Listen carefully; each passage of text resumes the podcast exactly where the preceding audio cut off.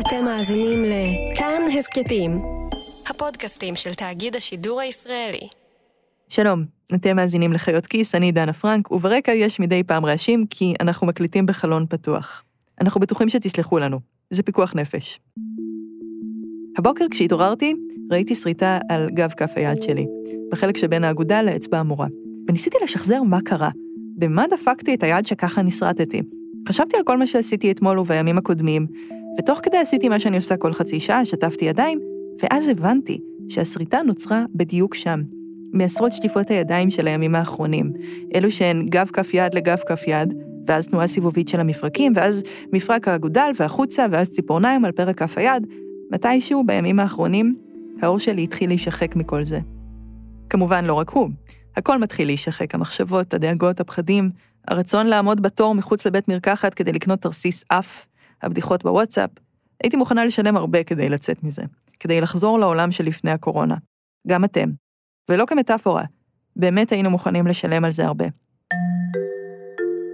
בכל רחבי העולם, חוקרים, ממציאים, יזמים, מנהלים בחברות תרופות, זרקו את כל מה שהם לא עשו והתחילו להתמקד בדבר אחד, בלהעלים את הפחד הזה, להציל את העולם. הביקוש בשמיים, ההיצע לא קיים. תחשבו כמה כסף הלך בשבועות האחרונים על נייר טואלט, על אלכוג'ל, על אורז, ותתחילו להבין כמה אנשים מוכנים לשלם כדי לקבל פתרון קבוע לדבר הזה. קחו למשל את חברת התרופות אינוביו. החברה הודיעה באמצע ינואר שהצליחה לפתח חיסון לקורונה, והמניה שלה זינקה. רק שלאינוביו אין חיסון לקורונה. לאף אחד אין. הם בסך הכל שכפלו חיסון לנגיף אחר, דומה. זה קצת כמו לפתוח מסמך וורד ולהגיד שכתבתם רב-מכר. תאורטית, אפשר לפתח חיסון לקורונה די מהר. הניסויים יכולים לקחת משהו כמו שבועיים עד חודש, אבל אז צריך לבדוק שהדבר הזה אשכרה עובד, במובן שהוא מחסל את הנגיף ואת היכולת שלנו לחלות בנגיף מבלי לחסל אותנו בדרך. והניסויים הקליניים בדרך למצב הזה יימשכו, לפי הערכות הנדיבות והאופטימיות ביותר, שנה. ובשנה הזאת אנחנו צריכים שני דברים, תרופות ודרכי דיאגנוזה חדשות. הצורך בתרופות די ברור, אבל צריך לזכור שגם הדרך שבה אנחנו בודקים קורונה היא לא מאוד יעילה. למעשה, עיתון הארץ פרסם שרופאים מאשימים את בתי החולים בהשמדת דגימות שנלקחו מחולים בגלל עומס על המעבדות. כן, יש אנשים שאולי יש להם קורונה, ואנחנו לא יודעים את זה, כי אנחנו לא יכולים לבדוק את זה מספיק מהר. וזה מפחיד. וזאת מחשבה מפחידה, כי אנחנו בתקופה של משבר גלובלי. מגפה. אבל, וכן, יש אבל, בתוך כל הסיוט הזה, יש אפשרויות מבטיחות. קשה לחשוב על תקופת משבר שלא לוותה באיזשהן התפתחויות. זה דוקטור אייל בנימין מהפקולטה לניהול על שם קולר באוניברסיטת תל אביב, ראש תחום היזמות במכון קולר לחדשנות. אייל חוקר חדשנות, כלומר את היכולת שלנו לחשוב מחוץ לקופסה. ותקופות משבר הן הזדמנות מדהימה לזה, משתי סיבות עיקריות. הראשונה היא הסיבה הפסיכולוגית. כשהחיים טובים והכול רגוע, ומי שמגיע עם איזושהי חשיבה רדיקלית על משהו, יש הרבה חבר'ה שיגידו לו, לא, מה פתאום, אתה השתגעת, אתה תגרום נזק למה שיש לנו היום. בעוד שבתקופת משבר, אם יש מישהו שמגיע עם איזשהו פתרון, אז uh, הצעה לפתרון, יהיו הרבה פחות מתנגדים שיגידו לא עולה, בואו לא ננסה את זה כי זה מסוכן. כי ממילא אנחנו הולכים למות, אז בואו ננסה גם את הדברים הכי קיצוניים. דברים קיצוניים כאלו יכולים להיות, למשל, המאמץ להגיע לירח כדי לנצח במלחמה הקרה. מאמץ שהביא ללידתם של שיטות טכנולוגיות שלמות וקידם מאוד את הידע האנושי. המאמץ יכול להיות איך לעזאזל להכיל מיליוני חיילים אמריקאים באירופה, כמו שקרה במלחמת העולם הראשונה והשנייה, ואפשר לשמוע על זה עוד בפרק 108 של חיות כיס, הצבא צועד על קיבתו. תקופות של קושי קיצוני הולידו המון המון המצאות שאנחנו משתמשים בהן. פתיתים למשל, הידועים בכינוי אורז בן גוריון, הומצאו בתקופת הצנע, כשלא היה אורז. קופסאות השימורים שקניתם בטירוף בסופר, הומצאו במהלך מלחמות נפוליאון, בתחילת המאה ה-19, כדי לשלוח מזון לחיילים בחזית.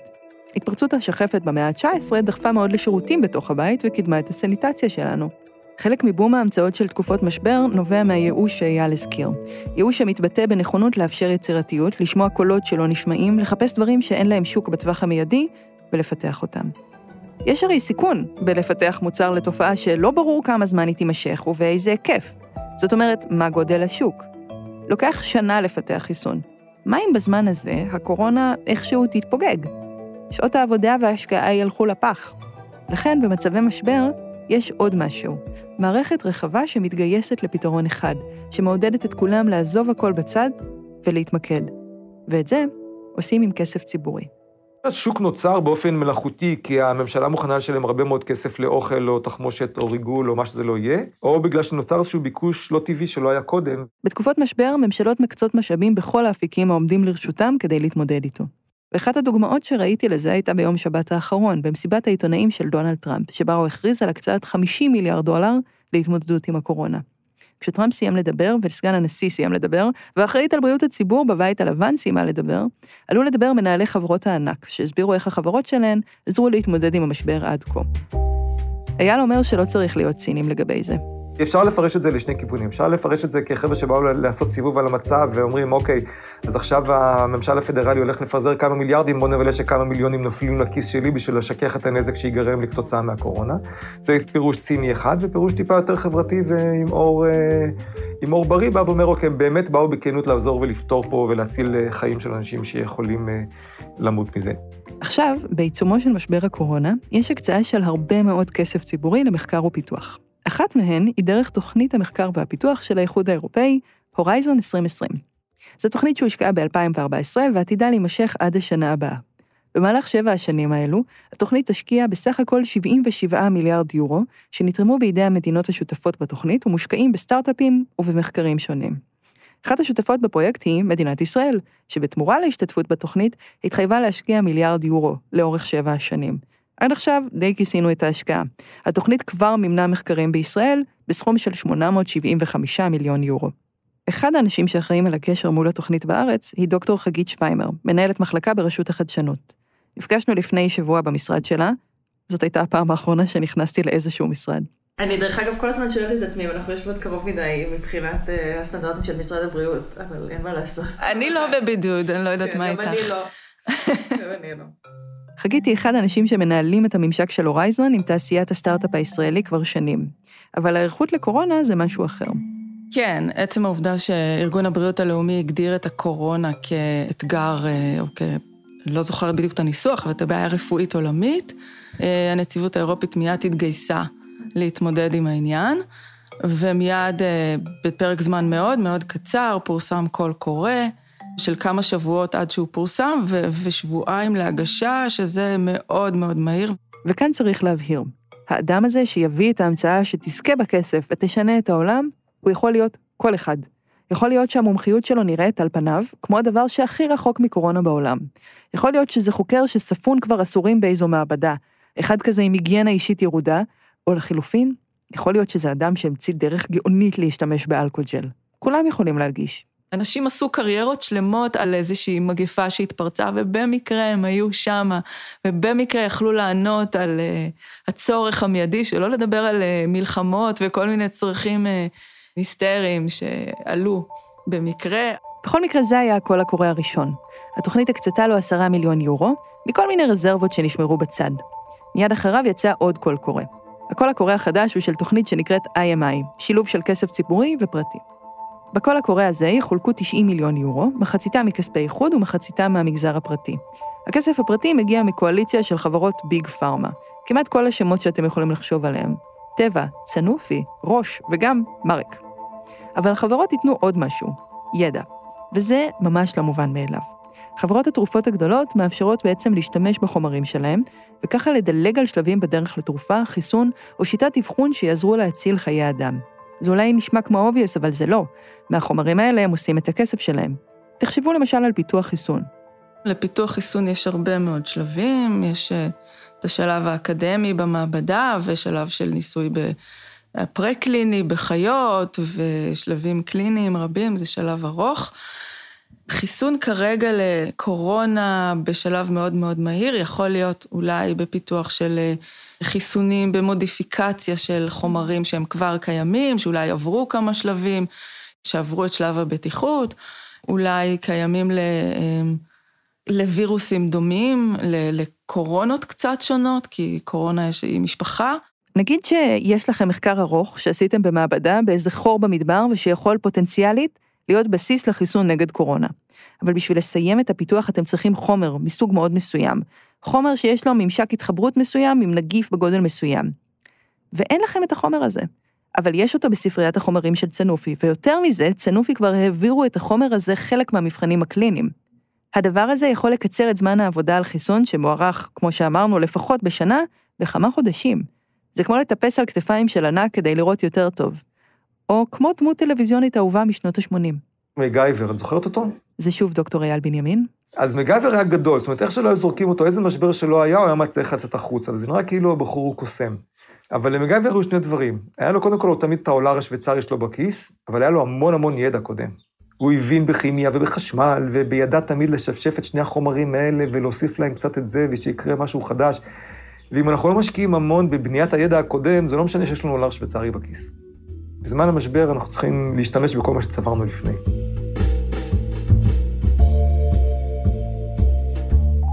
מאז שהתחלתי לחשוב על הסיפור הזה, יש לי דמות אחרת בראש. אני חושבת על ג'ורג' קלוני בסדרת סרטי אושן, או על לוגן לקי, או הדסון הוק, או כל סרט אחר שעוסק בשוד. זה תמיד השוד, תמיד העבודה שאחריה יהיה אפשר לנוח לנצח. אבל ג'ורג' קלוני, או ריק בפרק ההוא של ריק אנד מורטי, או מי שזה לא יהיה, אף פעם לא יכול לעשות את הג'וב לבד. הוא תמיד צריך חבורה של אנשים. אחד שיש לו ידע ממש ספציפי בקרני לייזר, אחד שהוא אמן קרקס, אחד שרק יודע לנהוג ולסתום את הפה. כל אחד מהם בנפרד הוא רק בן אדם. כשקלוני, או במקרה שלנו, האיחוד האירופאי, פונה אליהם, הם תמיד מסרבים בהתחלה, ואז הם מתפתים, ואז בסוף הם אומרים, חתיכת ממזר, אני בפנים. וזהו, יש לנו צוות לשוד, או למלחמה במגפה. אחד האנשים האלה היא דוקטור חן שגיב. שמי חן שגיב, אני בת 53 מרעננה. אני אמ, דוקטור למתמטיקה שימושית מאוניברסיטת תל אביב. את התואר שלי בעצם עשיתי בראייה ממוחשבת, שזה גם התחום שאני עוסקת בו היום. ואם עכשיו אתם חושבים, מה הקשר מתמטיקה יישומית? מה זה קשור לחיידקים, לחיטוי ידיים, לדלקת ריאות קטלנית?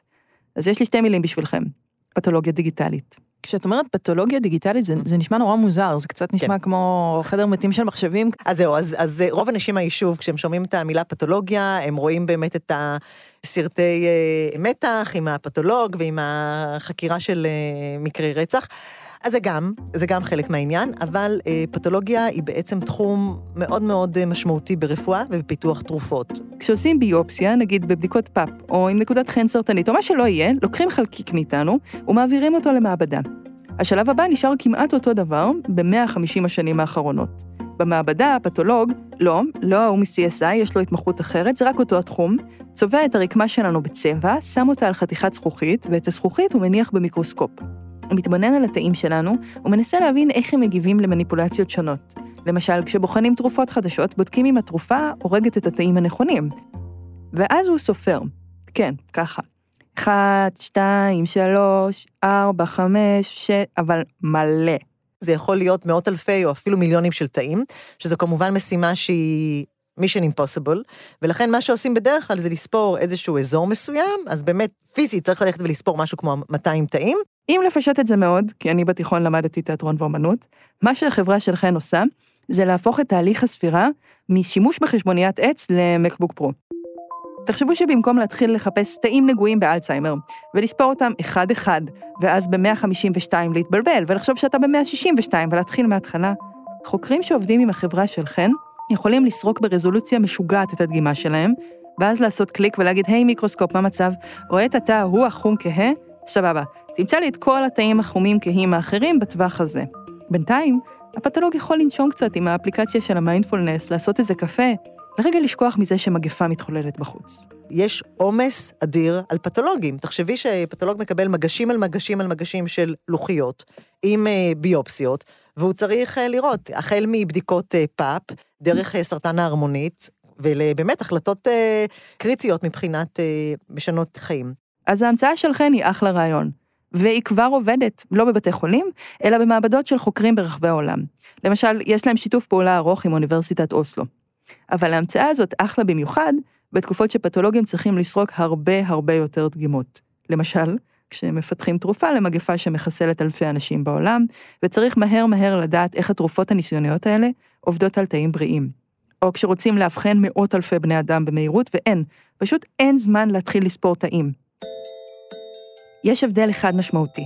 התוכנה שהחברה של חן פיתחה כרגע בודקת תאים שהם קטנים מאוד, אבל וירוסים כמו קוביד-19, חברנו, הם קטנים עוד הרבה יותר. וזה מה שחן תעשה אם היא תזכה במענק האירופאי. תלמד את התוכנה שלה לקרוא תאים קטנטנטנטנים, כדי להאיץ את הפיתוח לאבחון. את יכולה לתת לי הגבלה מעולם אחר? נגיד לאנשים שהם אידיוטות במדע? אמ, הגבלה לעולם אחר. אני חושבת שנניח... כן, ניתן לך דוגמה מעולם הפאזלים. אוקיי. כשאתה בן אה, חמש ואתה מקבל פאזל של אה, עשר חתיכות, אז אתה יודע להתמודד עם זה, אבל פאזל של אלף חתיכות, אין מצב. כן. יופי, אז אנחנו נניח יודעים להתמודד עם פאזל בגודל אחד, ועכשיו הפאזל הופך להיות עם חתיכות הרבה יותר קטנות. כדי לעשות את זה, חן תנסה להשיג מענק של בין 600 ל-700 אלף יורו. אגב, כאילו כדי להעצים את הדמיון לסרט שוד, בקול הקורא הזה חייב להיות שיתוף פעולה בין כמה מדינות. נניח לחן יש שותפים מפורטוגל ומספרד, והם כותבים את ההצעה במקביל. כן, חן הייתה צריכה להתקשר לכמה אנשים, אחד אמן קרקס, אחד שתקן, אבל יודע לנהוג, ובהתחלה הם לא היו בקטע, אבל אני סוטה מהנושא. בעולם המענקים מהאיחוד, חן היא סוג של סלבריטי. כשהכנסת שקלה להפסיק להשתתף בהורייזון, התוכנית האירופאית של המחקר והפיתוח, אפילו הזמינו אותה לדבר בפני הוועדה. היא זכתה כבר בשלושה מענקים כאלו בעבר, אחד אחרי השני. זוכרים מה אייל בנימין אמר? על איך אנשים עובדים כדי לעמוד בדרישות השוק, ורק בתקופות משבר יש פתאום מקום להביא איזה רעיון מטורף שחשבת עליו? אז אלו באמת החיים של חן.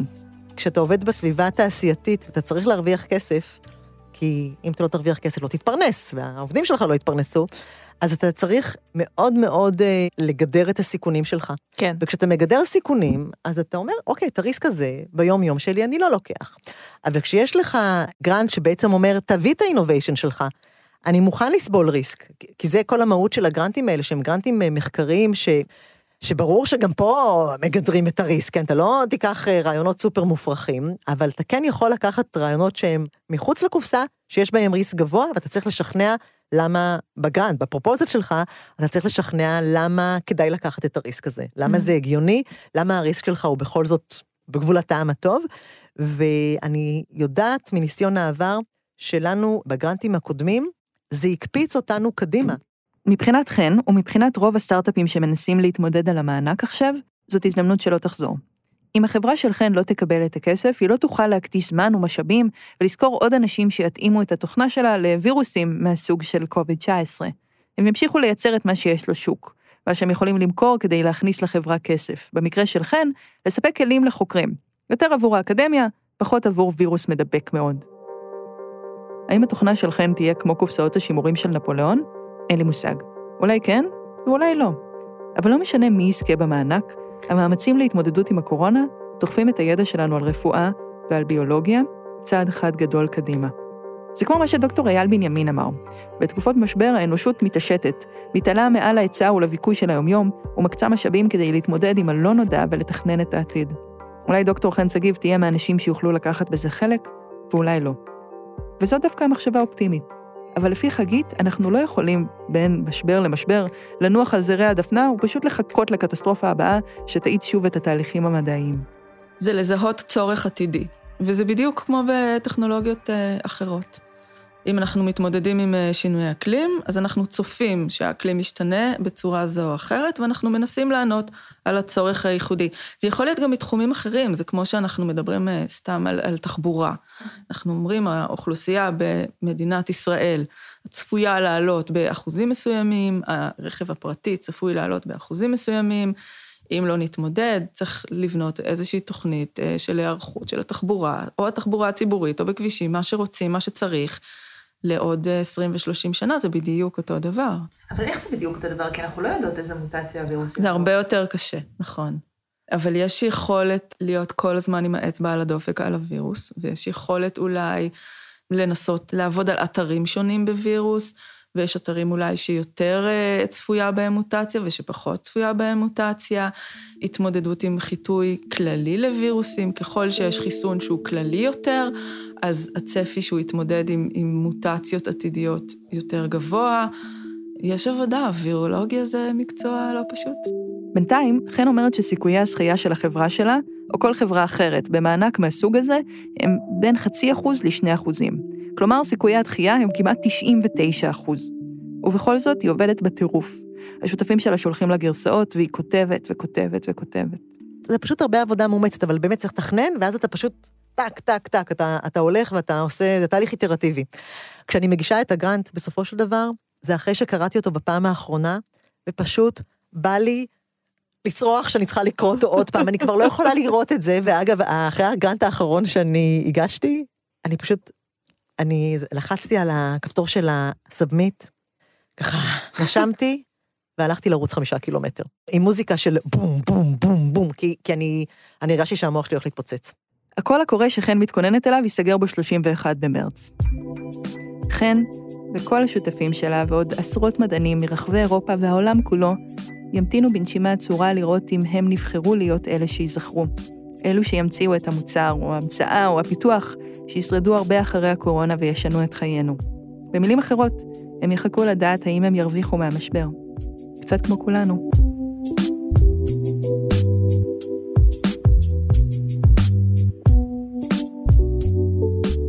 אתם האזנתם לחיות כיס, הפודקאסט הכלכלי של כאן. העורך שלנו הוא רום אטיק, ועורך הסאונד הוא אסף רפפורט. בהכנת הפרק הזה השתתפו גם רחל רפאלי ושרון אלבז. במערכת גם צליל אברהם ושאול אמסטרדמסקי. כל הפרקים שלנו ניתנים להאזנה בכל אפליקציות הפודקאסטים ובאתר כאן. אנחנו גם בקבוצת חיות כיס בפייסבוק, אנחנו יודעים שיש תור, אבל שווה להמתין. תשטפו ידיים, תהיו בריאים, תזכרו שכל מי שאתם רואים חושש בדיוק כמוכם. אני דנה פרנק, תודה רבה שהאזנתם.